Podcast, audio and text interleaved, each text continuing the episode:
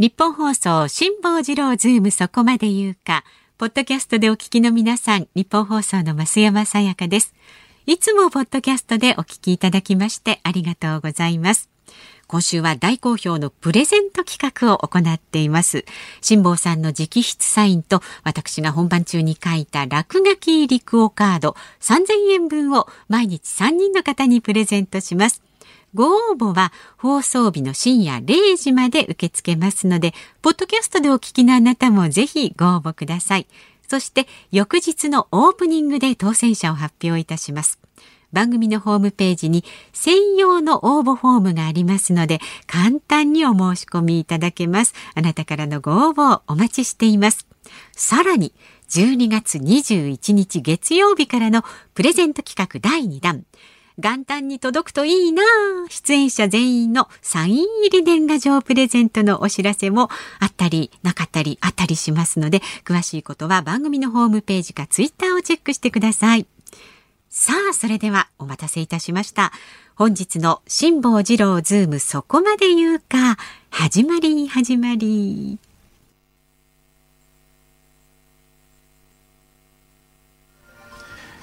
12月14日月曜日時刻は午後5時半を回りました。辛坊治郎です。日本放送の増山さやかです。日本放送辛坊治郎ズームそこまで言うか。特集コロナを止めろ経済を止めるなワクチンから GoTo まで辛抱の話を聞けということで今日は特別に延長バージョンです。この後7時まで時間を延長してお送りします。未知の領域ですよね。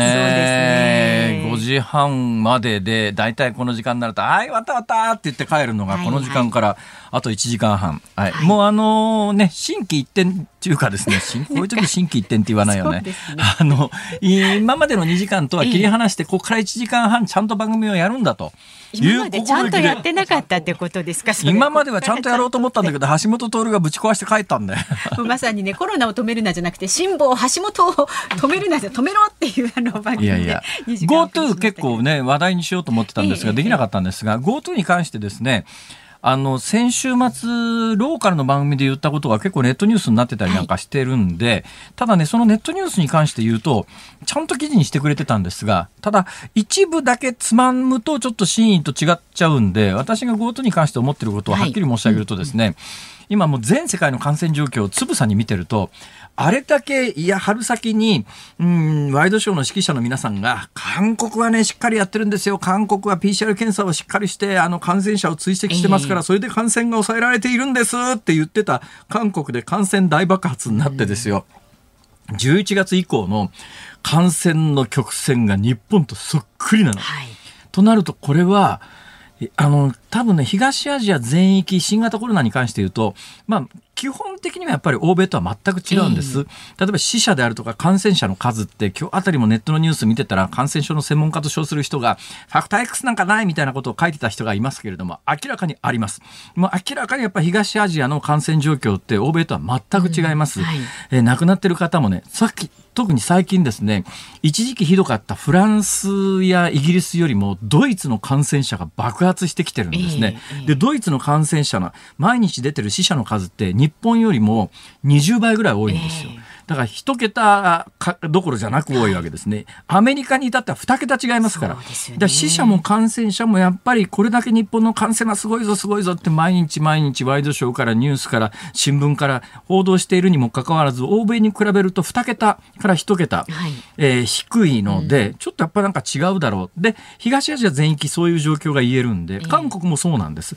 で、韓国もまあ欧米に比べればだいぶ数は実数は少ないんだけど、傾向は日本とそっくりで、実数も人口割にすると日本と極めてよく似てる状況に今韓国は陥ってるわけでありますが韓国 GoTo やってないんですよ。ね、そう考えたときに季節要因季節要因っていうのは単に気温が下がったというだけじゃなくて、えー、生活習慣の違いであるとか、換気しなくなったであるとか、はい、人間と人間とのやっぱり宴会その他の距離の問題であるとか、えー、いろんな要因があるんで、えー、えー、気温が下がったからウイルスがっていうそういう短短絡的な発想じゃなくていろんな複合的な要因があっておそらく感染が広がっているんだろうということを考えたら、今も GoTo ってってやるかやらないかって政治問題になって野党その他の攻撃材料として使われてるんで本当に GoTo だけで感染してるんなら日本だけで感染が広がってるならわかるけれども同じ時期に全世界で同じような状況になってるということは他に原因がちゃんとあるはずだと。やっぱ感染症の専門家がすべきはその原因をしっかり突き止めてそれは何なのかじゃあどうすればいいのかを提示することであって GoTo やるとかやらないとかっていう話に、まあ、短絡的にというか、そこに焦点が当たりすぎると、本当にやらなきゃいけないことがおろそかになるよと。で、そういうことを言いたいんだけど、今ここでこれだけの時間喋ったから私の芯は捕まり、伝わりましたけど、ワイドショーで一部だけ取って、辛抱は GoTo は関係ないと言ったみたいなことになると、何なんだって話になるじゃないですか。そうですね。えー、でそのあたり、まあ、ラジオはありがたいっちゃありがたいですね。一応ちゃんとあのシーンが分かる範囲のことを喋らせてもらえるということで、GoTo も含めて新型コロナに関しては、今喋りたいこと、喋らなきゃいけないこと、喋るべきことっていうのが、10時間分ぐらい溜まってますからね。やりますか、10時間。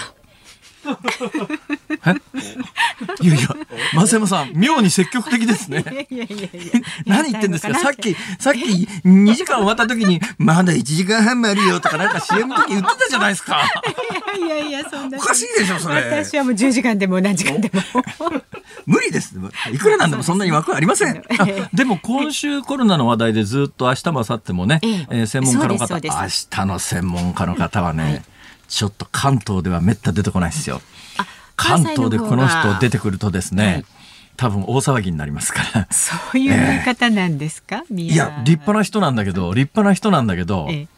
ちょっとちょっとやめてくださいよ。京都大学の宮沢ってんだな。なんかスタジオに明日生で来るって噂を聞いてですね。えーえー僕ちょっと明日ちょっとお腹の調子が悪くなるんです。あのすごい興味を持ってしまいます。楽しみにしております。はい。バイデンがね。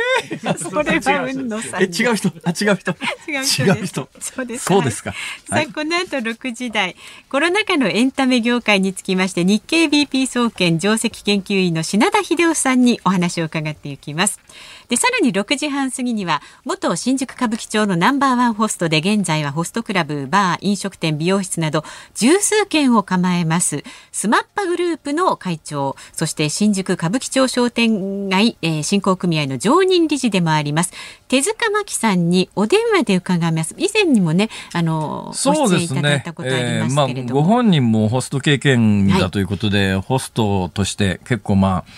むっちゃ私なんかは女性にモテていいなと思う反面、まあ、一部非常に差別的な見方をされるというようなことの悩みもね、前回語っていただきましたけれども、今歌舞伎町どうなってんのか。そのあたりもね。一時すごい歌舞伎町歌舞伎町って毎日ニュースになりましたけど、最近ほとんど聞かなくなりましたからね、今歌舞伎町どうなってるのか生の声を聞いてみようと、そういうことになっております。はいえー、番組ではラジオの前のあなたからのご意見お待ちしています。メールは zoom zoom アットマーク一二四二ドットコム。ツイッターはハッシュタグ漢字で辛坊治郎カタカナでズームハッシュタグ辛坊治郎ズームでつぶやいてください。プレゼントございます。世界に一枚しかない辛坊さんのサインと私の落書き付き番組特製クオカード三千円分を毎日三人の方にプレゼント。木曜日は飯田くんのねサインも入っています。で今日の申し込みの受付は本日の深夜0時まで。ですからラジコのタイムフリーとかねポッドキャストでお聞きの方もさっきの橋本徹のくだりもタイムフリーやポッドキャストで聞けちゃうわけですね。聞けますよ。うわ、はい、やばみそんなそんなに、えー、さらにですねここでリスナー大感謝祭プレゼント企画第2弾のお知らせもございます。何何いただけるんですか？まあね今年の7月からレギュラー放送再開したこの辛坊治郎ズームそこまで言うか、ええ、まあ5か月の間ですけれども本当にいろんなことありましたよ全くも いやいやいやいやいや。いやでもこの5か月の間にはそんなに謝罪もなかったんじゃないですか。昔土曜日にレギュラーでやってる時の方が謝罪は多かったと思いますよ。あの時のが頭下げましたねたくさんね。どんな番組だよそれ。本当ですね。まあでも衝撃の来年の3月に一旦ねちょっとお休みということで、そうらしいですよなんか代わりは飯田浩二君らしいですね。いやそんなそのねフル稼働はさすがに労務的にねサラリーマンですからアナウンス室長としては会社的月に難しいです。木帯はあかんやろうと。私はやっていただきたいですが会社的に難しいです、えいやだけど私の代わりにキムタクは気の毒だな。えあれ？来ませんから。え来ません？え福山雅治っていうのもご安心なください。やりませんから。えマジっすか？ええ。あそう。そう。とにかくねわかんないじゃない声かけてみたら福山雅治さんやってくれるかもしんないじゃん。なん試しに声かけてみようよ。コネであのこの人ならやってくれるって方いないんですか？中田博士 なるほど。なるほどなるほど。すごい現実的だったね今。現実的ですね。今むっちゃ現実的だったよ あれ？リアルでしたね。他はいらっしゃるんで。もうもうもういいってもういいって。はいそうそう今日の記者会見でもそうですね。はい。ございましたが継続決定しますのでね。みんなで待ちましょう。さらにあのほらアマゾンミュージックで今年一番再生されたポッキュポッこれびっくりしましたね。アマゾンミュージックというところで今年一番再生されたポッドキャストに、私のこの番組が選ばれて選ばれたっていうか、これは実数なんでしょうね。びっくりしました。はい。ありがもうこれも一にラジオでお聞きくださってる皆さんいや、のラジオでお聞き、聞いてくださってる方じゃなくてアマゾンミュージックのポッドキャストで聞いてくださってる。そう、何も考えずに喋るのやめていただけます両方聞いてる方もいらっしゃるかもしれないしね。はいもうどうもありがとうございますで、感謝の気持ちを込めまして、サイン付き手作り年賀状をプレゼントしたいとね、思っております。いやいや、さっきのアマゾンミュージックのポッドキャスト1位の前から言ってるじゃないですか、それ。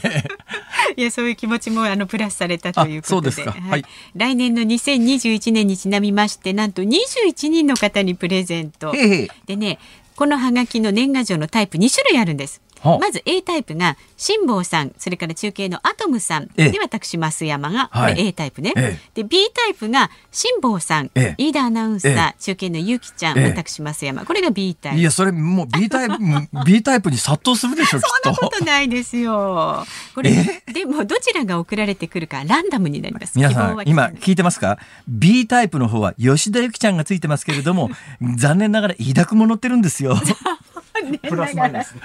プラマイゼロみたいな言い方しないでくださいよちょっと。あいやいや、はい、えーで手作り年賀状のデザインなんですがこちらは火曜日の構成作家の女性の構成作家のねメガネちゃん。あメガネちゃん、はいメガネちゃん。はいはい。で宛名これ宛名書きはですね結構大変ですけれども番組の我がチーフディレクターが一枚一枚今日給付ってますけれども 感謝を込めて書かせていたごだき苦労様です。はい。はい、ご応募は今週の金曜日の深夜0時から受け付けますのでそれまででねちょっとお待ちになってください。当選者の当選者来週の月曜日火曜日水曜日に発表いたします。こちら年賀状プレゼントのお知らせでございました。ニッポン放送辛坊治郎ズームそこまで言うか。この時間特集するニュースはこちらです。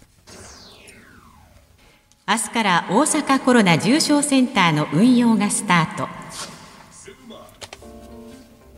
明日15日から新型コロナの重症患者用の臨時医療施設大阪コロナ重症センターの運用がスタートします。大阪府の吉村知事は全30床の稼働に必要な看護師およそ130人を確保するめどがついたことを明かしました。この間からから新型コロナに関していろいろこう勉強していてですね、まあ、今週あの新型コロナの特集をやるっていうことなので、まあ、今までこの番組でいろんなお話をしてきましたけれども謎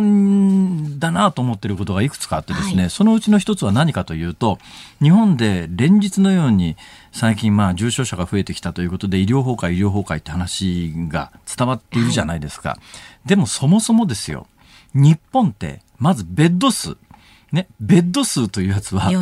人口あたりのベッド数は全世界1なんです。もう圧倒的に1位です。1位1位です。だから人口あたりのベッド数っていうのは、これ病床数っていう言い方しますけれど、ベッド数っていうのは全世界1なんです。圧倒的に多いんですね。で、なおかつ、えー ICU。一時期ね、ICU の数は日本では少ないっていうような議論が行われた時代があったんですけども、その後いろいろ調べてみたらですね、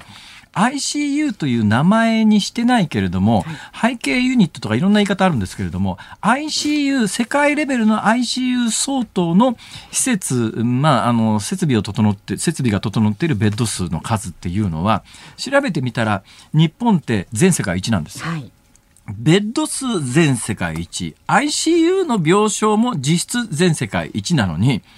日本のさっき言ったように、重症者、あの、死者、えー、あの、優勝者、それから感染者、まあ、いろんな言い方ありますけれども、はい、まあ、早い話、新型コロナに感染している人の数っていうのが、まあ、基本的に本当の実数ってわからないんだけれども、表面上見えてる数っていうのは PCR 検査と抗原検査の数ですよね。えー、この PCR 検査、抗原検査の数で言うと、今アメリカって毎日あの、万単位の上の桁、二桁万万単位で増えてたり、亡くなってる方も、あの、千単位なんですね。で、ドイツあたりは、やっぱり600ぐらい毎日亡くなってるんです。日本は、あの、過去最多のな亡くなりましたって言っても、2、30人。まあ、2、30人亡くなら大ニュースかもしれませんけれども、まあ、ご高齢の方中心に、この寒い時期に、で、なおかつこの番組で、えー、指摘してますけれども、新型コロナに関して言うと、厚生労働省の方針で他の病気で亡くなっても新型コロナに感染していた場合は新型コロナ死というふうに一応統計上は出てくるわけで、はい、冬場になってくるといろんな理由でご高齢の方は中心に亡くなりますよね。脳卒中だの心筋梗塞だの増える時期ですがその方が心筋梗塞で亡くなられたと見られる状況でも、えー、検査で、えー、PCR 検査等で新型コロナの陽性が出ている場合はそれは PC 型コロナの死者というふうにカウントされるわけです。で、えー、何が言いたいかというと日本のあの新型コロナの感染者死者というのは欧米に比べると、えー、1桁から2桁まあ、あの人口あたりで比べても50分の1前後、国によって違いますが、少ないはずで、なおかつ病床数や ICU のベッド数は人口あたり世界最大なのに、なんで医療崩壊が起きるんだっていう、そもそもの議論疑問があって、調べてみたら、びっくりしたんですけど、例えば大阪ってベッド数いくつあるかというと、大阪府ってベッド数って約9万あるんですよ。あ、そんなにあるんですか、ね、で、新型コロナに割り当てられてるベッド数は1300なんです。はい。1.4%なんです、ええ、1300というのは軽症者無症状者。で無症状者は今ベッドに入れあの病床をベッドに入れるのかというと入れてるんですね。というのはあの65歳以上の場合は症状がなくても PCR 検査等で陽性だということになったら突然あの重症化する可能性があるということで無症状でも病院に入れる。でそのために使われるベッドが1300このうちの200ぐらいが最大、えー、重症者に使われるベッドという今状況です。で9万ベッドがあって1.4%しか新型コロナに割り当てられていないんです。なぜかというとあの新型コロナって感染症予防法上の2類相当ということになってまして結核その他の非常に重大な感染症と同じ、えー、で日本の基本的に病院のもともと感染症病棟というのはまあ、儲からないというか患者がいないんですよ。だ感染症病棟ってどういうものかというと、例えば減圧するわけですね。えー、あの、その部屋は周りの空気に比べて、大気に比べて圧力低くするわけです。なぜかというと、そこで入院してる人から出るウイルスや細菌が部屋の外に漏れないように、中の気圧を下げるわけですよ。はいこれ一つ全然違う話で言うと気圧を下げるためには窓を開け放せないんです。窓開け放しちゃうと換気しようとすると中と外の圧力一緒になりますから、ね、減圧室って換気できないんですよ、えー、減圧室の中での感染が大丈夫なのかって視点は一つあるんですが、はい、この話はまたちょっと別のところでしたいんで一旦横に置いときますけどもそのベッド数が1.4%しかないんで、で、えー、今回新型コロナって2類相当という非常に重い感染症の扱いがずっと継続されているんで、病院としてはその感染症用に用意したところしか使えないっていうことになった時に、えーそもそも感染症病棟のない病院は、うち感染症病棟ありませんから受け入れられませんよと。で、なおかつ看護師さんもそれ訓練もしてませんし、それ専用の部屋がありませんから、うち受け入れられないって言って、大阪で9万ベッドがあるのに、1.4%しか新型コロナに割り当てられていないんです。軽症も無症状も入れて。そしたら、それよりも患者が増えりゃ、あの医療崩壊するに決まってるわけで、ねね、えー、例えて言うならよ、例えて言うなら、かなり無茶な例えだということは承知の上だけど、似たようなことで言うと、100席のレストランがあります。はい。99席は会員向けです。ね。新規の一元さん向けは1席しか席がありませんと。ほいで、人気になりまして、二人、こう、うん、席取りたいって言ってきたら、あ、いや、うち満席ですから、本当は99席空いてるんだけど、その、その、一元さんに使えるところで一つしかないから満席ですって言って、言うのと、構造的には一緒で、東京も同じなんですよ。東京って、え一般病棟8万、えー、精神科病棟2万、これ非常に全世界的に比べるとやっぱり精神科病棟異常に多いですね、日本は。それから療養病床っていうのがあって全部足すとね、12万ぐらいあるんです。そのうち、えー、東京は大阪に比べると多いですけれども、3000床しか使われていないんですね、はい、新型コロナに割り当てられていない。というのは、まあ、風評被害を恐れて、多くの病院は新型コロナの患者さんを受け入れない。うん、で本来やっぱりね、医師会が何をすべきかというと GoTo やめろっていうような議論ではなくて、うんうん、医療崩壊を起こしてる起こしかけてる最大の理由は新型コロナに割り当てられてるベッド数があまりに少ないというところがあって、うんうん、それよりも増えるとオーバーフローしちゃうっていう現実があるわけでじゃあ他の病床9万とか東京の10万が埋まってるのかというと、まあ、全くそんなことないので今見えてる医療崩壊というのの原因は本当は違うところにあるんじゃないの、うん、全世界一ベッド数が多くて、欧米に比べると圧倒的に患者が少ないのに、日本で医療崩壊っていうことが議論になること自体がおかしいだろうと。なぜこれを誰も指摘しない、うん、という話です。以上、ズームオンでした。12月14日月曜日時刻は午後6時を回りました。辛坊治郎です。ニッポン放送の増山さやかです。辛坊治郎ズームそこまで言うか今日はこの後7時まであと1時間ほどお付き合いください。でここでエンディングリクエスト。そうですね、はい。えー、やっぱり12月も半ばぐらいになってくると各局クリスマスソングの特集を始めるじゃないですか、すね、当然のことながら来週になったらもう来週末はクリスマスですから、はい、もう世の中的にはクリスマスソング一色になると思いますので、ええ、一週早く我々は今週からクリスマスソングと。先取りで。はい、先取りで。はい、で、クリスマスソングというと、もう真っ先に浮かぶのが、これ人によって違うでしょうね。クリスマスソングで浮かぶの。私はもう、もうダントツ1位。あ、松山さんから伺います。私はね、恋人たちのクリスマスかな。マライア・キャリーですね。すねマライア・キャリー名曲ですけどね、うん、まあ私ね、洋楽よりもやっぱり邦楽の方が。邦楽？山下達郎に決まってるじゃないですか。山下達郎クリスマスイブ。これはいいです、ね、クリスマスといえば山下達郎クリスマスイブ。高島屋の0.8カラット送っちゃうよみたいな。ね。ぜひ送っていただきたいと思います。はい、じゃあそれで ラジオの前のあなたからのご意見もお待ちしています。メールは z o o m zoom アットマーク一二四二ドットコム。ツイッターはハッシュタグ辛坊治郎ズームでつぶやいてください。プレゼント番組特製のクオカード三千円分を毎日三人の方にプレゼントします。今日の申し込み受付本日の深夜零時ですからラジコのタイムフリーやポッドキャストでお聞きの方もぜひご応募してください。で、今日の分の当選者の発表は明日のオープニングで行います。メール、ズームアットマーク 1242.com です。番組のホームページには応募の特設フォームもございますので、チェックしてください。あなたからのご意見お待ちしています。この後は日経 BP 総研上席研究員の品田秀夫さんがよかったオープニングで先にここの紹介が行われていて、はい、この後のゲストは日経 BP 総研上席研究員の品田秀夫さんっていうのを聞いていたら、間違いなくエンディングのえー、リクエスト曲はですね、村田秀夫の王将になってたと思います。品田秀夫って。村田秀夫さんと田と秀夫が田秀夫も完璧一緒じゃないですかこれ。本当だ。あ今あガラスの向こうに本人がいて手振ってる。よろしくお願いします。本人も自覚されてんのかしら。本当に村田秀夫さんと一時違い。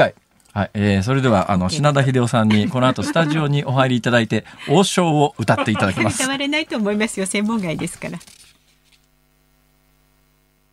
ニッポン放送辛坊治郎ズームそこまで言うかではこの時間特集するニュースこちらになります。コロナ禍のエンタメ業界。日経トレンディと日経クロストレンドが発表した2020年ヒット商品ベスト30。1位は鬼滅の刃、2位はマスク消毒、3位はゲームソフト。あつまれどうぶつの森、4位はビデオ会議システムズーム、そして5位はレモンサワーのレモン堂でした。ということでこの中におけるエンタメ業界を今日はこの方に解説していただきます。10月にはねお電話でご出演いただきましたけれども日経 BP 総研上席研究員の品田秀夫さんですよろしくお願いします。よろしくお願いします。前回は電話でのご出演だったんでね、はい、えー、今回あのスタジオに来ていただいてありがとうございます。ありがとうございます。えー、経歴を見たらですね、私とどうも同級生じゃないかって話なんですが、はい、一緒に早稲田の試験を受けてました。私落ちましたけど。いやでもね、なんかね、あのー、ヒゲとカニの雰囲気がね。結構イケてるおっさんですよね。池おじって今のこのイケおじね。池おじって言いますね。あの黒のとっくりセーターみたい。とっくりハイネックのね。今とっくりって言わないんだ。あ、そう。とっくりセーターっていうだけで年バレちゃうみたいなところがありますが、ハイネックセーターに、はい、えー、ジャケット羽織っていけてますよね。あのそういう感じできましたポケットにチーフさして。水玉のね。でも村田秀夫ですよね。我々小学校一二年の頃に本当に王将を。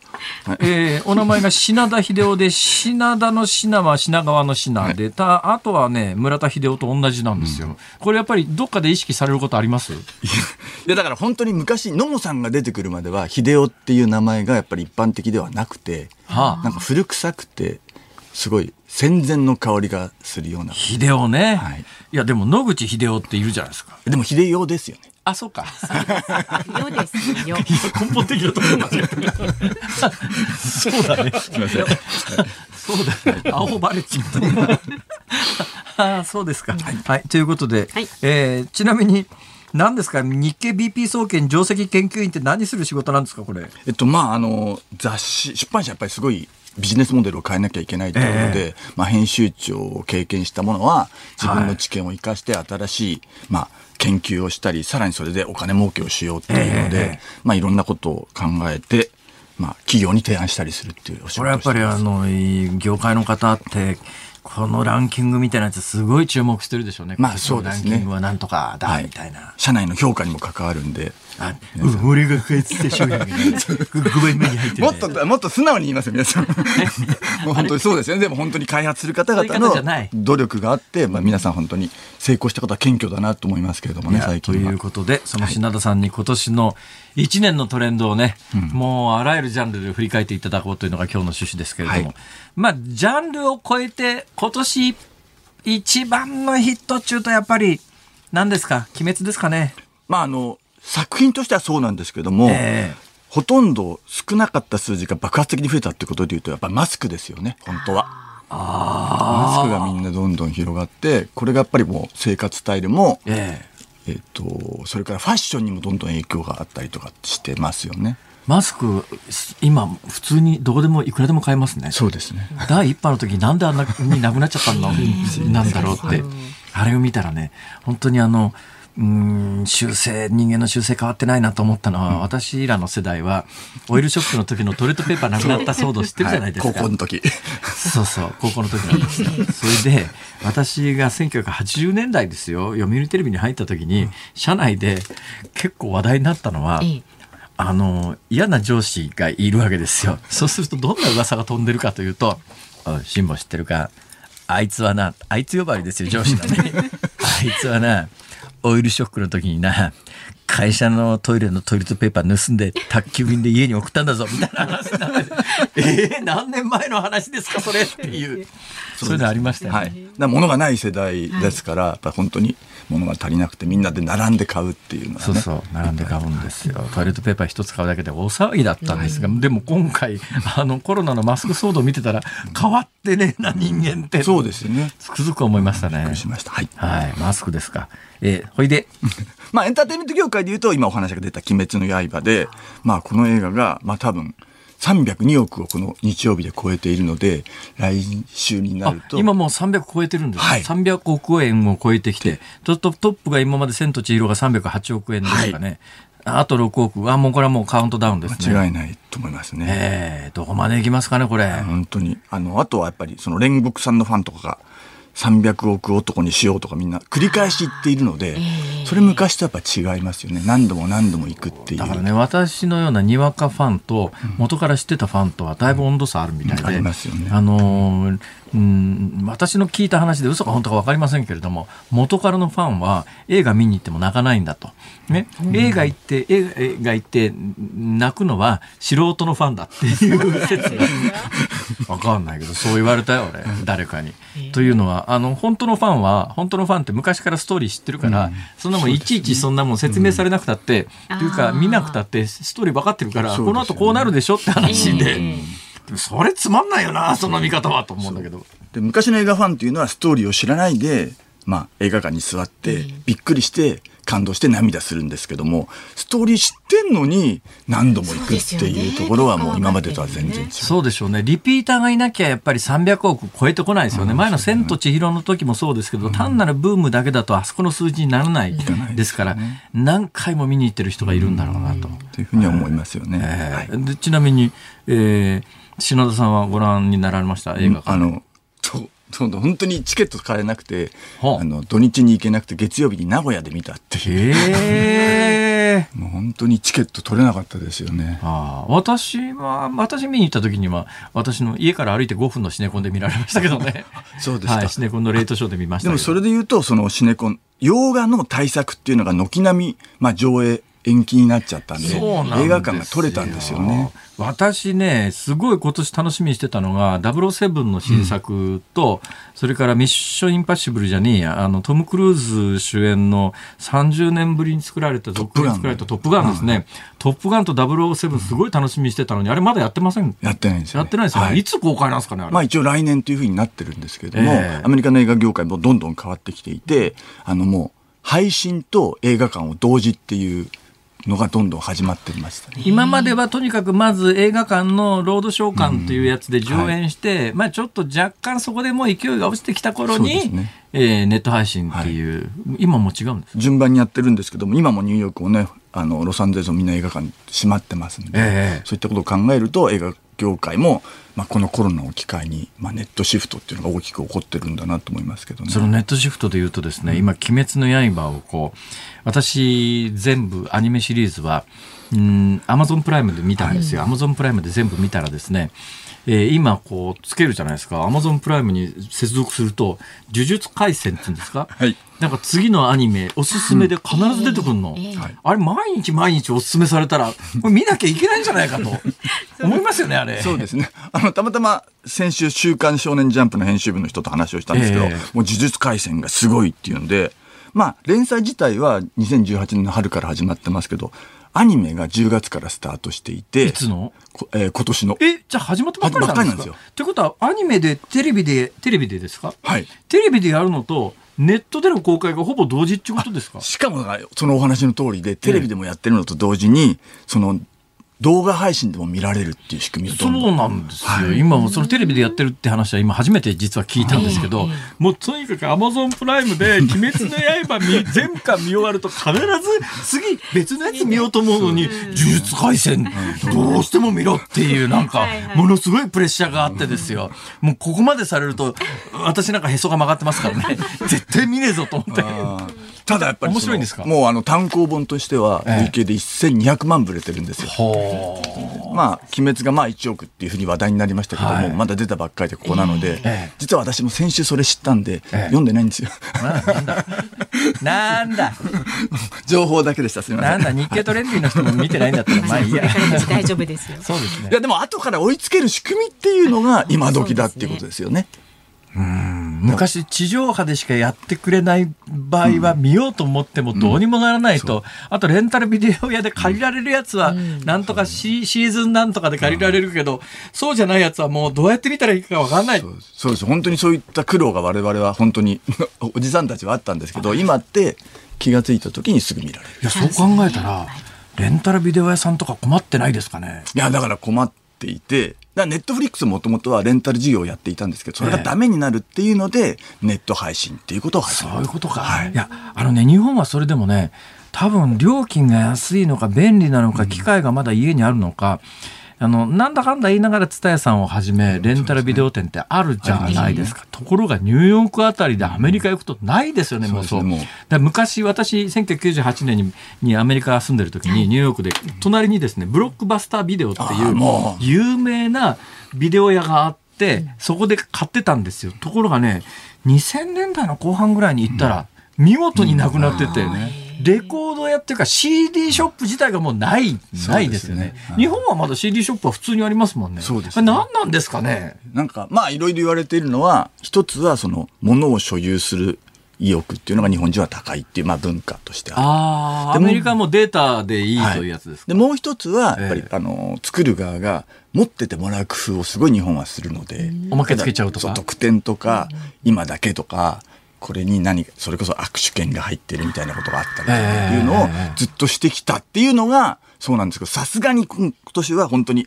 握手会とかそのファンミーティングみたいなのがなくなったんで。あ新型コロナでねはい。ええ CD 売れなくなって、どんどん配信シフトにしたっていう年だと思いますけどね。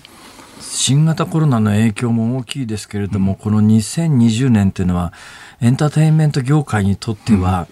まあ、分水嶺というか、パラダイムシフトの年というか、とてつもない年になりましたね。いいか悪いか別にして。そうなんですよ。結局、まあ21世紀に入って、そういった CD とかパッケージが売れなくなりましたと。ええで、ライブシフトが起きたわけですよね。で、ライブっていうのは、その場じゃないと楽しめないっていうことですごいみんな盛り上がって、ライブを楽しくすることにいろんなこう付加価値をつけてって、ビジネス大きくなって、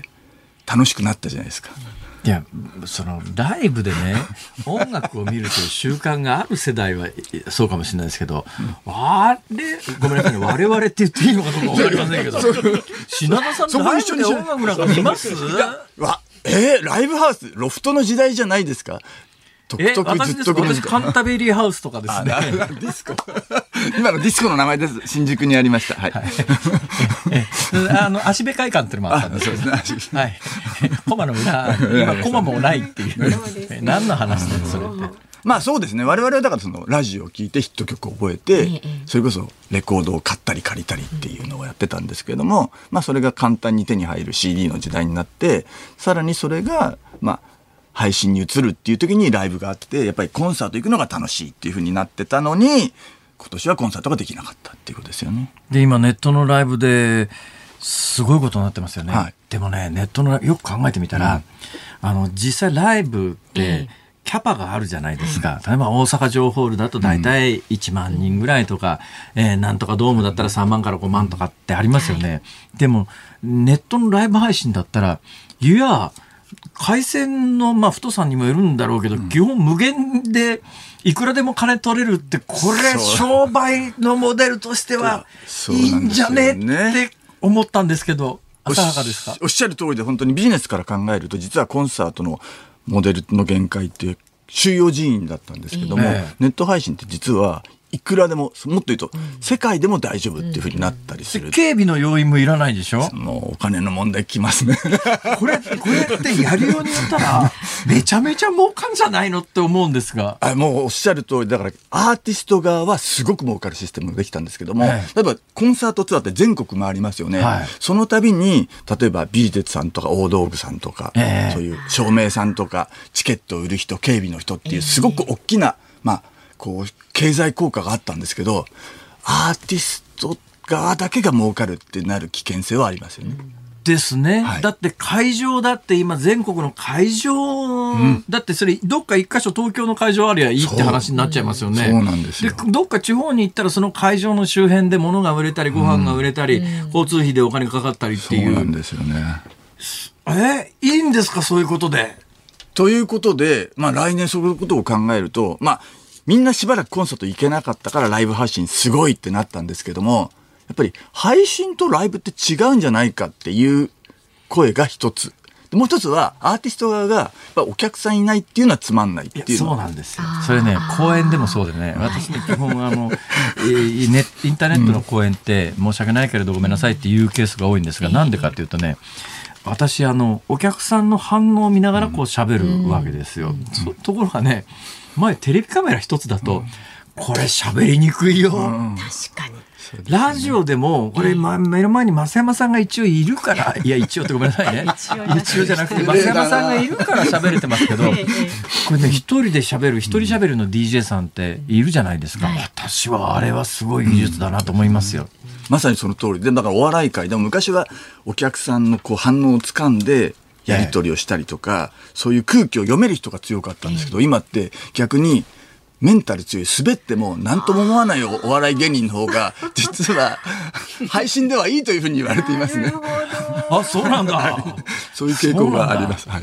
面白いっすね。さあ、そんな中、その音楽業界ですが、はいえー音楽業界で今年はどんなことがありましたですか？まあそのライブがなくなって、ライブ配信で無観客ライブっていうのがどんどんできて、さらに言うと、ファンコミュニティっていうのを大切にしようっていうんで、ネットの中で、今まで握手会ができないのを、ネットの中で、まあ、楽しんで、例えばお金を払うと直接、そのアーティスト、タレントさんとお話ができるみたいな仕組みができたりとかしていて、その動画、あ動画配信ならではのやり方っていうのがいっぱいできて、しかも、ネットでやるといろいろ炎上起きるじゃないですか。辛坊さんもそうですけど。いや、人の、ほとんど まあそれはでも本当に盛り上がって本当世の中的には楽しいんですけども。いやいやいや、楽しくないですよ。失礼しました。ほうほんで、だけど、まあ、ファンコミュニティって実は好きな人だけが集まるので、ええネガティブな発言ないんですよね。ああ、それいいですね。それだ。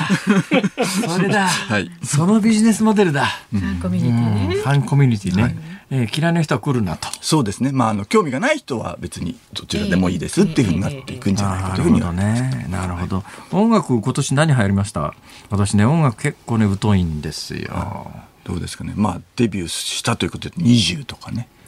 でも曲で言うと、まあ、鬼滅の刃関係ヒットしましたし、あリサ？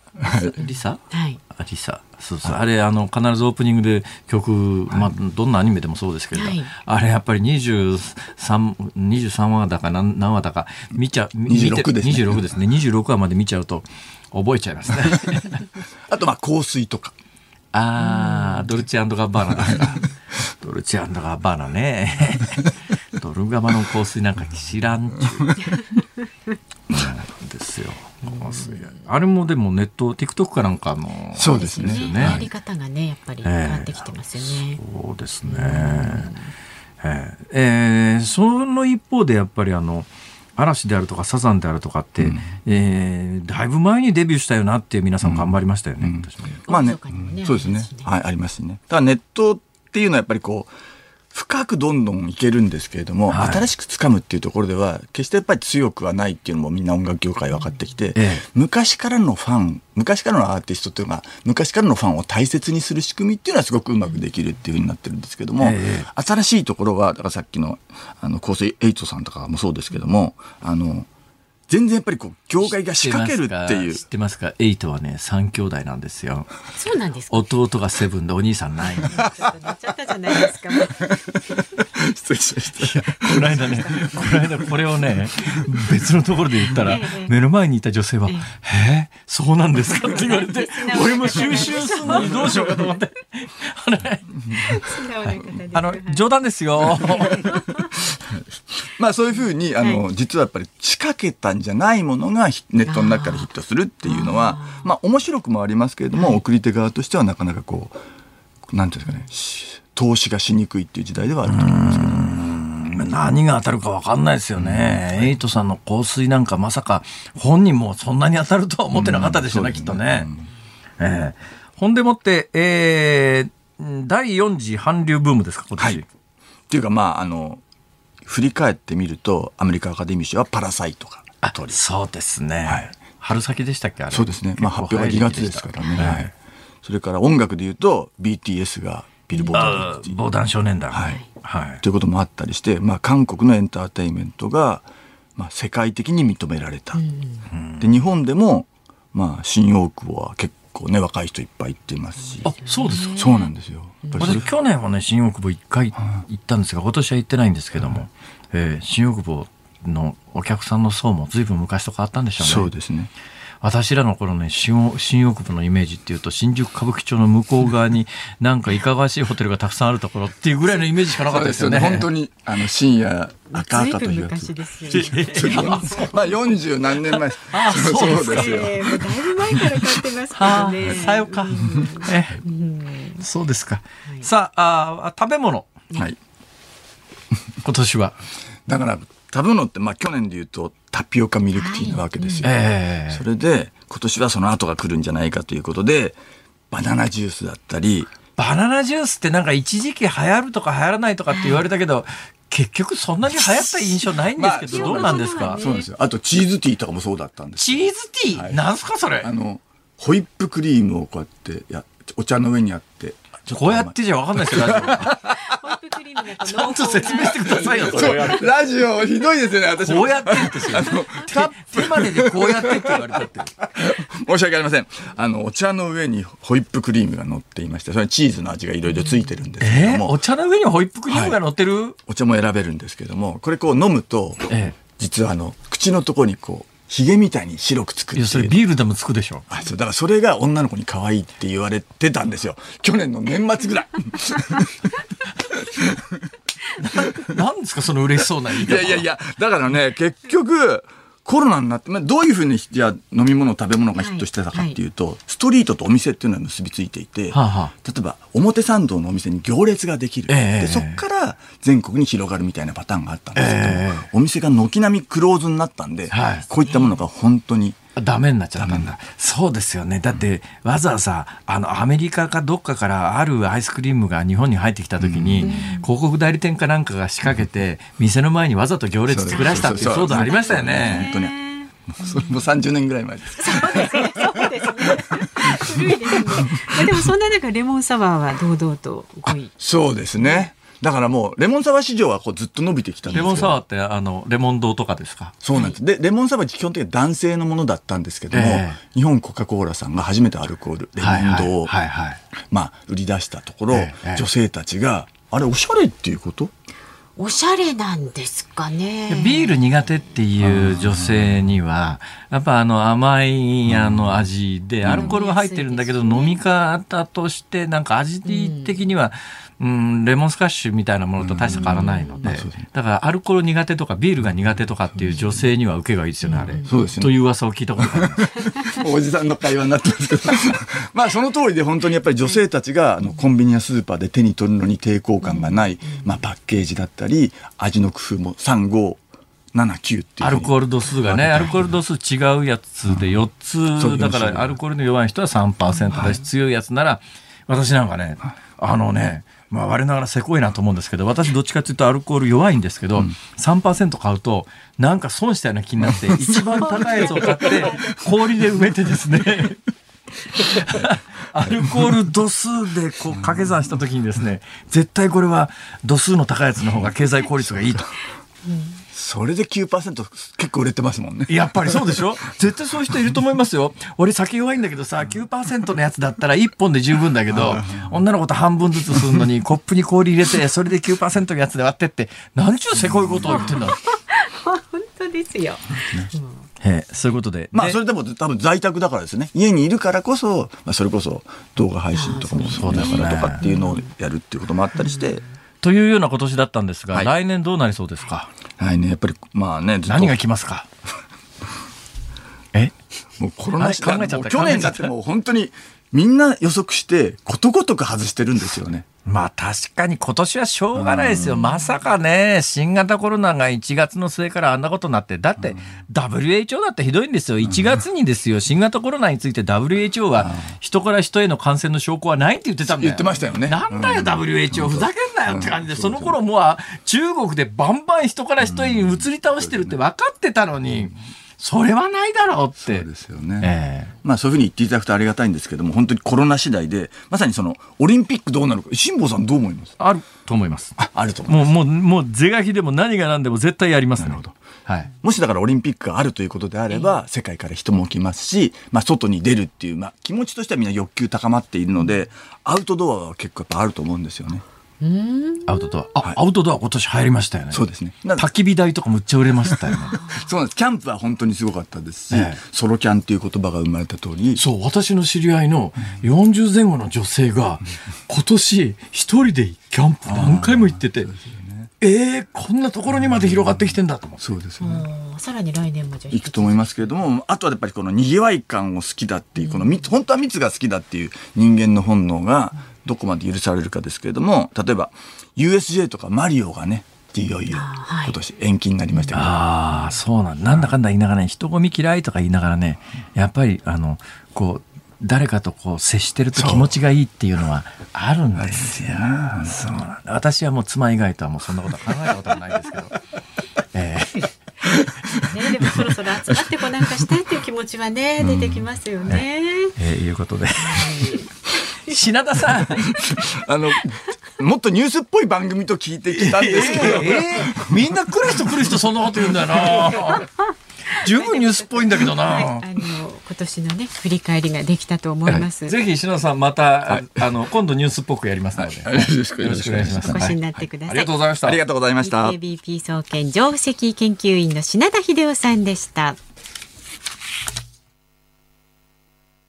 日本放送がお送りしています。辛坊治郎ズームそこまで言うか。今週は特集コロナを止めろ。経済を止めるな。ワクチンから GoTo まで辛坊の話を聞けと題して様々な角度から本当に様々な角度から考えてます本当に様々な角度だよね。ええさすがですね。ちなみに今お帰りになった方は、はい。えー私が一緒に土曜日にウェイクアッププラスというね、ええ。先ほど散々橋本徹さんが冷やかして帰った土曜日の朝の 全国ネットの報道番組があるじゃないですか。ね。私の横にあの、諸国さよ子っていう読売テレビのアナウンサーがいるんですが、その諸国さよ子さんの、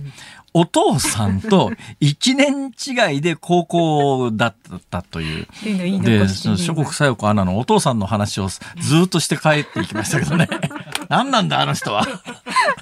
親切な方です、えはいえということでございました。さあこの時間はですね今年の8月にもこの番組に出演していただきました元歌舞伎町のホストクラブのナンバーワンで現在は歌舞伎町でホストクラブバー飲食店美容室など十数軒を構えていますスマッパグループの会長そして新宿歌舞伎町商店街振興組合の常任理事も務めていらっしゃる手塚真紀さんに今年の新宿歌舞伎町を振り返っていただきますお電話つながってます手塚さんよろしくお願いします。よろしくお願いいたします。忙しいところすいませんね。今日なんかあの新宿でイベントあるらしいですね。あ、そうなんですよ。19時半からロフトプラスワンで石戸聡さんと一緒にトークイベントをさせてえだいただきます。誰と？誰と？石戸さんですね。石戸聡さん。はあはああの、ノンフィクション作家さんですええね。えええルポ百田直樹っていう本が最近あの売れているええ方ですね。何のトークイベントなんですか？一応僕、この、あの、最近あの、新宿歌舞伎町っていう本を出して、はい。それについての、えー一応トークイベントですね。あそういうことなんだ。手塚真紀さんの新刊発売イベントみたいな感じですね。そうです。はい。んちゅうことで、えー今日は新宿歌舞伎町の今について詳しく語っていただくわけですが、まはずざっくりした質問で申し訳ないんですけれども、はい。最近の歌舞伎町ってどんな感じですか？まあ、特に、こう、大きな動きはないようには感じていますね。大きな動きはない？一はい時ほれ、あれ、いわゆる第2波って言われた時かな、なんかあの、えー飲み屋さんが夜の街感染って言って、すっげえ叩かれた時あったじゃないですか。はい、はい。あの、で、新宿歌舞伎町のホストさんがみんなであの、PCR 検査を受けてみたら、続々陽性者が出て、みたいな、はい、で、話題になりましたよね。はい。い今、その感染状況ってどうなん、どうなんですか？や、全然聞かないんですよね。全然聞かない？はい。私の周りでも全然聞かないですね。感染者出てないということですか？ただ、あの、保健所にこの間聞いたときには、ええ。まあ、ゼロではないとは言ってましたね。一件お店から出たよみたいなことは聞きましたけど、ああ、じゃあ、あのの、そのレベルぐらいらしいですね。夏になんかもう、とにかく諸悪の根源でウイルスばらまいてんのは全部夜の街だっていうような印象がすごい広がったんですが、今全くそんな感じじゃないってことですね。雰囲気的には感じないですね。どうなんですか？実際に保健所でも把握してるのは一件あったって言ってただけだったので、あらまあ。あ、そうですか。どうですか？でも、お客さんとかホストクラブにいらしてる状況なんですか？うーん、なんかその、一概に歌舞伎町って言っちゃうのは結構難しくて、ええあの、接待を伴う飲食店で、ホストクラブとかキャバクラとかっていうのは、はい。もともとそのお店にお客さんがついてるのではなくて、あのええホストに、いや、キャバクラ上にお客さんがついてるんですよはいね。はいはい。なので、そういうところっていうのは、まあ、状況によっては戻りは早いのかなとは思うんですよ。ただ、あの観光地的に、その新宿のお店だったらどこでもいいとか、例えば、あのまあ、合コンをやるとか、飲み会を開くようなお店とか、そういうところは、他の繁華街と変わらず、まだお客さん戻ってないと思いますね。今、あれですか、東京都の営業短縮要請期間のさなかですよね。はい。実際、あの、これでも義務じゃないので、店によって短縮要請に従ってるところと従ってないところと両方あるはずなんですけども、はいえーはいどうなんですか、その、手塚さんの周りは？うーん、やってるとこ、もう本当にやってるところもあればやってないところもあるって感じですかね。まあ、うちの会社もそうですね。お店によっては10時で閉めてるところもあれば、そのままやってるところもありますね。あ、そうなんですか。はいあの、。手塚さんがやってらっしゃるそのグループの中でもやってるところとやってないところと両方あるということですか？そうです。はい。その判断っていうのはどこなんですかね？まずお店が結局40万もらったところでっていうところはやらざるを得ないですよね。40万っていうのは、まあ、あの、2万円かける20日間でそうです40万円。だから1日時短に応じると2万円出ますよと。そうですフルで20日間応じると40万円マックスですよって話の40万円ですね。はい。はい、そうですね。で、まあ、それや、や、もう全然お客さんが今来てないから、もうやってもしょうがないよねっていうところは、もう10時に閉めちゃってますね。はあ。はい。じゃあだからお客さんの種類によってだと思います。なるほどね。うん。ぶっちゃけ言うと、まあ、こはいれちょっとそう、こういう言い方するのはどうなんだろうと思わんでもないという状況の中で言うんですが、もし私がですよ、はい。えー雑居ビルの一室みたいなところで小さな一人でやってるバーみたいなのをや,、やってて、で、はい。バーテン自分一人でやってて、で、はい。まあ、あの、一週間に何人お客さんが来るかなっていうのは見せて、ぶっちゃけ1日2万円で20日間で40万円もらった方が、はい。店開けてるより硬いぞっていうところもあるんですよね、きっと。そういうところはもうやってないですよね。うん、店閉めちゃって、その時短で、うん、結構、結構多いと思いますね。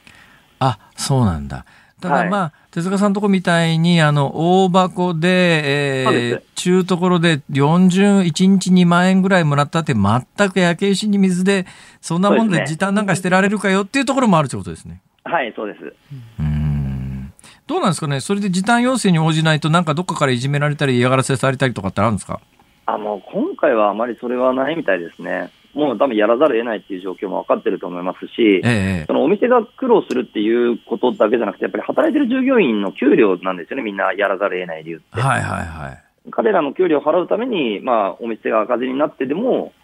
一応、お店を開いておくっていうことの方が、多分強いと思いますけどね。どうなんですかね？これはまあ、夜の街は適用されるのかどうなのか、わ私もちょっと詳しいこと分からずに言ってるんですが、はい。一応、今は政府の施策で、雇用調整助成金で、あの、はい。自宅待機でもう働かなくていいよということにしてら、1日上限1万5千円、給料分政府が肩代わり、で、なおかつ、えーはい。家賃に関しても、ちょっとこれ上限額は私は記憶にないんですけれども、まあ、かなりの程度の上限まで、家賃も肩代わりっていう制度があるはずなんですけども、はい。このはい辺の利用状況ってのはどうなんですか、いや、めちゃめちゃ低いと思いますね。多分、新宿の人たちってあの、10万円すらも申請出してない人結構多分いたと思いますから。えどういうことなんですか、それは。うん、なんていうか、あまりこう、もともとそういう制度とかを利用するっていうリテラシーがない。ははだから、例えばうちのホストクラブとかでもみんな個人事業主なので、ホストたちって。ええええあの、持続化給付金に100万円を申請出せばっていうことをみんなに説明はしたんですけど、はいはい。なんとなくやっぱり嫌だって言って出さないやつと結構いるんですよ。はだからちょっとその辺の理解が僕も難しいんですけど、うんなんかやっぱ嫌だっていう。どうなんですかねあの、政府に頼りたくないっていうような、まあ、ある意味、一匹狼的な発想なんですかね。うん、ななんか、うん、なんか嫌だっていう感じみためんどくさいからっていうことですかね、単純に。まあめんどくさいっていうこともあると思いますし、何かこう、公的な書類を提出するっていうことに、こう、なんか嫌悪嫌悪感があるのかもしれませんし。うんいや、なんかわかるような気がするな。だから両極端ですよね、世の中ね。世の中はもうそういう資格がないのに、書類偽造してでも、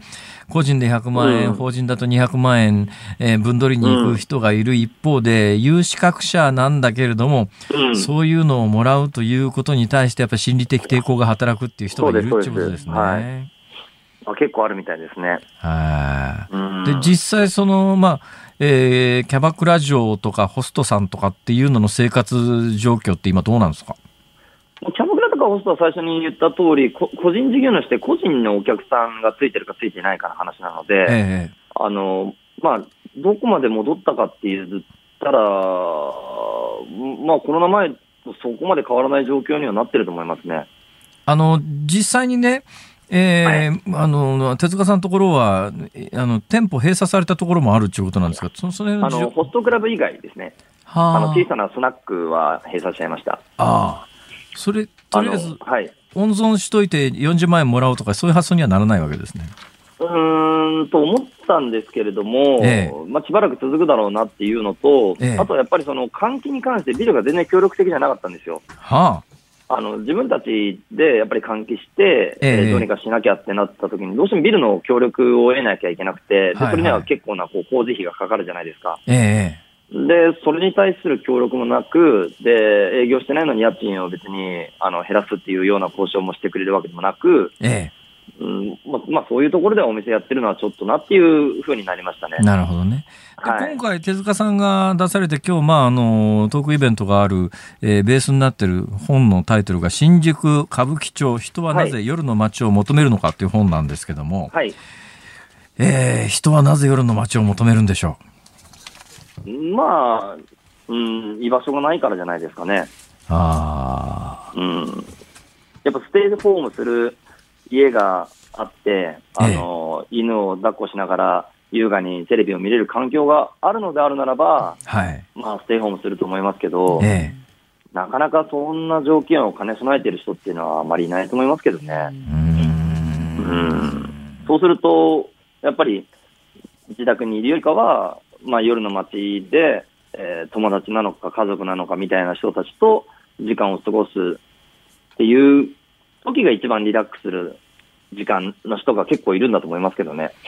それ、あの、あれですよね。うん、環境にもよるし、性格にもよるし、夜の街であの泊まり木みたいなところで泊まって飲んでるだけで幸せっていう人もいるだろうし周りに人が行って盛り上がらないと無理っていう人もいるだろうし。そうですね。これはそれぞれだな、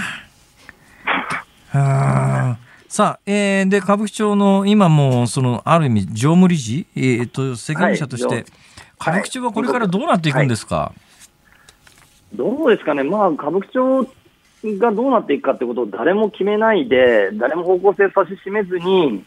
うん、自由にカオスな状態で続いてきたと思うので、それはこれからも変わらないと思いますけどね。なね。なんか、はっきりこう白黒させないで、グレーでみんな居場所がなくて、なんとなく集まれる場所でっていう、まあ、ある意味社会のセーフティーになってなってる場所だと思うので、ええ、うん、その状態のままそこの中でいる人たちが小さなコミュニティをたくさん作っているっていうのが歌舞伎町なので、その状態は変わらないのかなとも思うし、そういう場所が社会にはある意味必要なんじゃないのかなと僕は思ってますけどね。で、これからあの手塚さんには政府の施策、あるいは行政の施策との施策について伺っていこうと思うんですが、うん、その前にですね、はい、今ちょっと速報が入ってきましたんでね、はい、えー、ちょっと一緒に聞いてください。はい、菅総理大臣がですね、観光支援事業 GoTo トラベルを全国一律停止としたということなんですね。今月の28日から来月11日まで、観光支援事業 GoTo トラベルを全国一律停止としたということです。12月28日から来月11日まで1月、えー、12月ごめんなさい28日か、はい、12月28日から1月の11日まで。あ、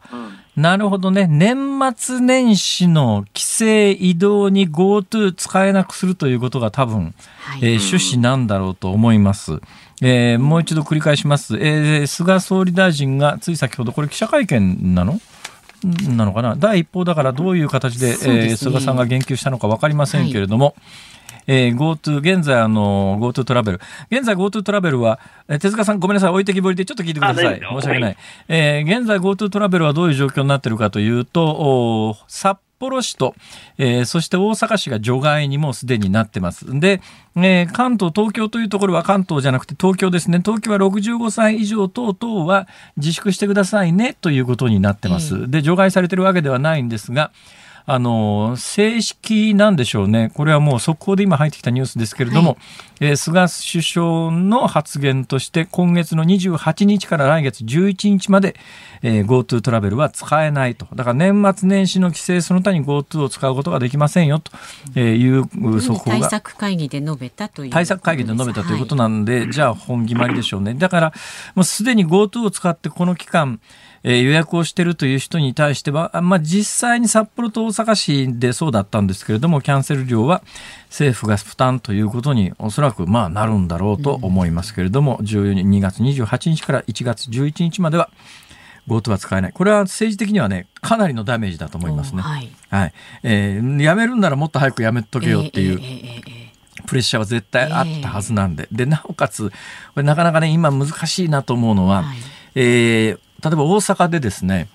えー、12月まあ大阪だけじゃないのかな。12月25日に3週、あ、そうだ、西村大臣だ。西村大臣が11月25日に我慢の3週間のスタートですよって言ったんですよ。これ11月25日ですから、もうすでに2週間経過して、今週の半ばに3週間経つ。で、当然この3週間人の動きを我慢してちょうだいねっていう、いろんな意味で我慢してちょうだいね、夜の飲み屋さんも我慢してちょうだいねって言って、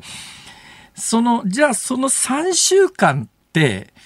これも俺も始まった時に思ってたんだけど、えー、3週間の成果が出るのが、まあ大体その3週間で感染抑止の映がもしうまくいったとしても、3週明けてからしか結果が出ないので、じゃあ3週やった時にこれをやめるのかやめないのかという判断は、その3週の間にはできないわけですよ。だからこれ3週っていうのは、いや、これ3週やりますって言った瞬間に、その間にもし感染状況が下火になってたら、それその3週間より以前にやったことが功を奏してるわけで、その3週間やったこと関係ねえじゃんっていうと、むっちゃ判断難しいよなと思ってたんですが、結局のところ、えー、ほぼいろんなことが我慢の3週間じゃなくて我慢の4週間、5週間、6週間で今も年末年始を挟むというところまで、えー、見えてきたということで手塚さんお待たせしました、はい、話元に戻します、はい、というニュースもありました、手塚さん、はい、えー、政府自治体に何をどうしてほしいですか？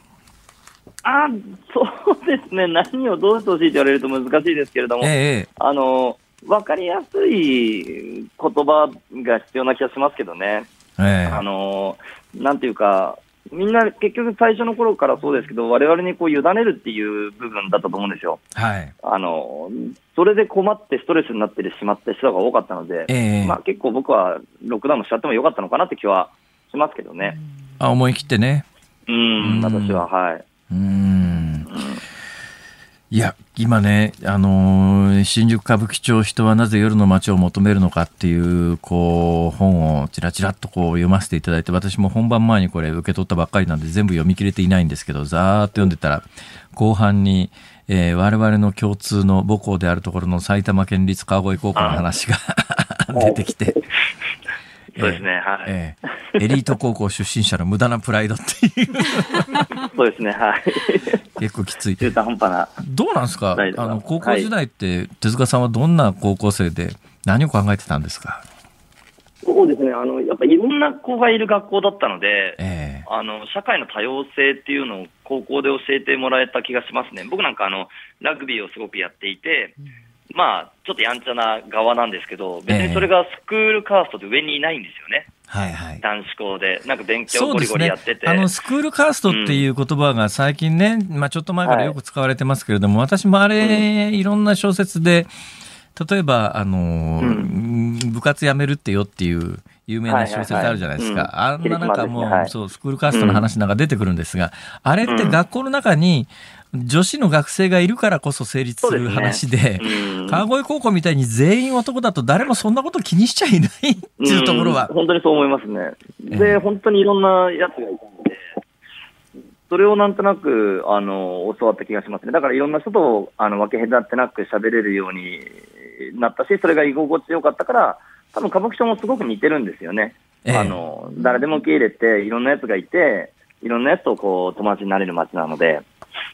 すごく居心地がいいです、歌舞伎町も。いや、私もね、だから大学時代は、まあ、あの、歌舞伎町は庭みたいなかっこいい言い方しませんけれども、うん、よくあの、大学野球の後では、昔は新宿の歌舞伎町には池があったんですよ。最近池潰されてなくなっちゃったんですが、あはい、あれ、まあ、あの、学生が池にはまって無茶するからっていうこともあったんだと思いますけど、はい、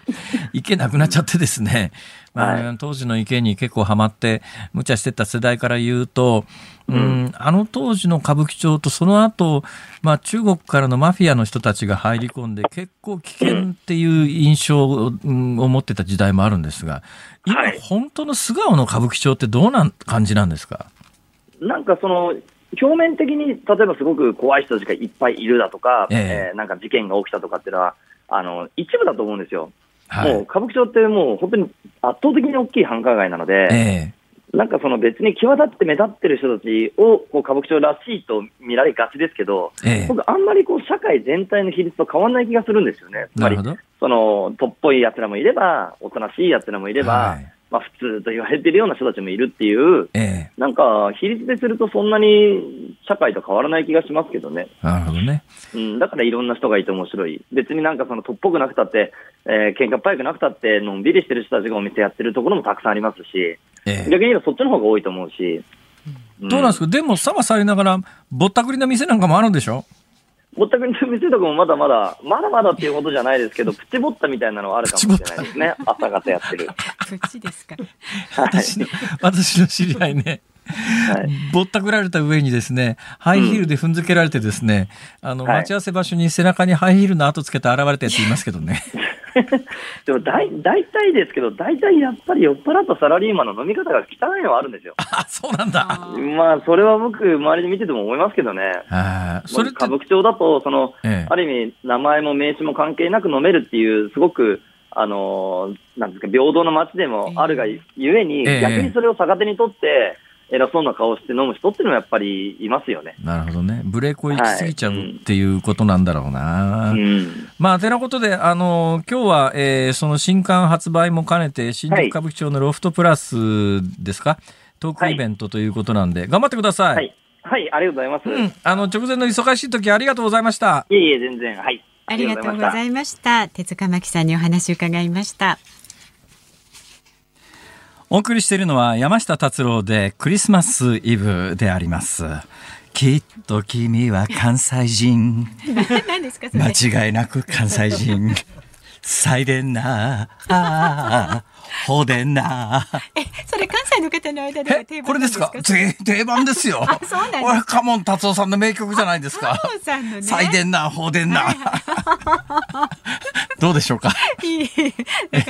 素晴らしいと思います。はい。まあ、そんなこんなで、えもうなんせ3時間半もお届けしておりますから。ええもうだんだんそんな感じになってきますよね。もうサイデンなほでな。はい。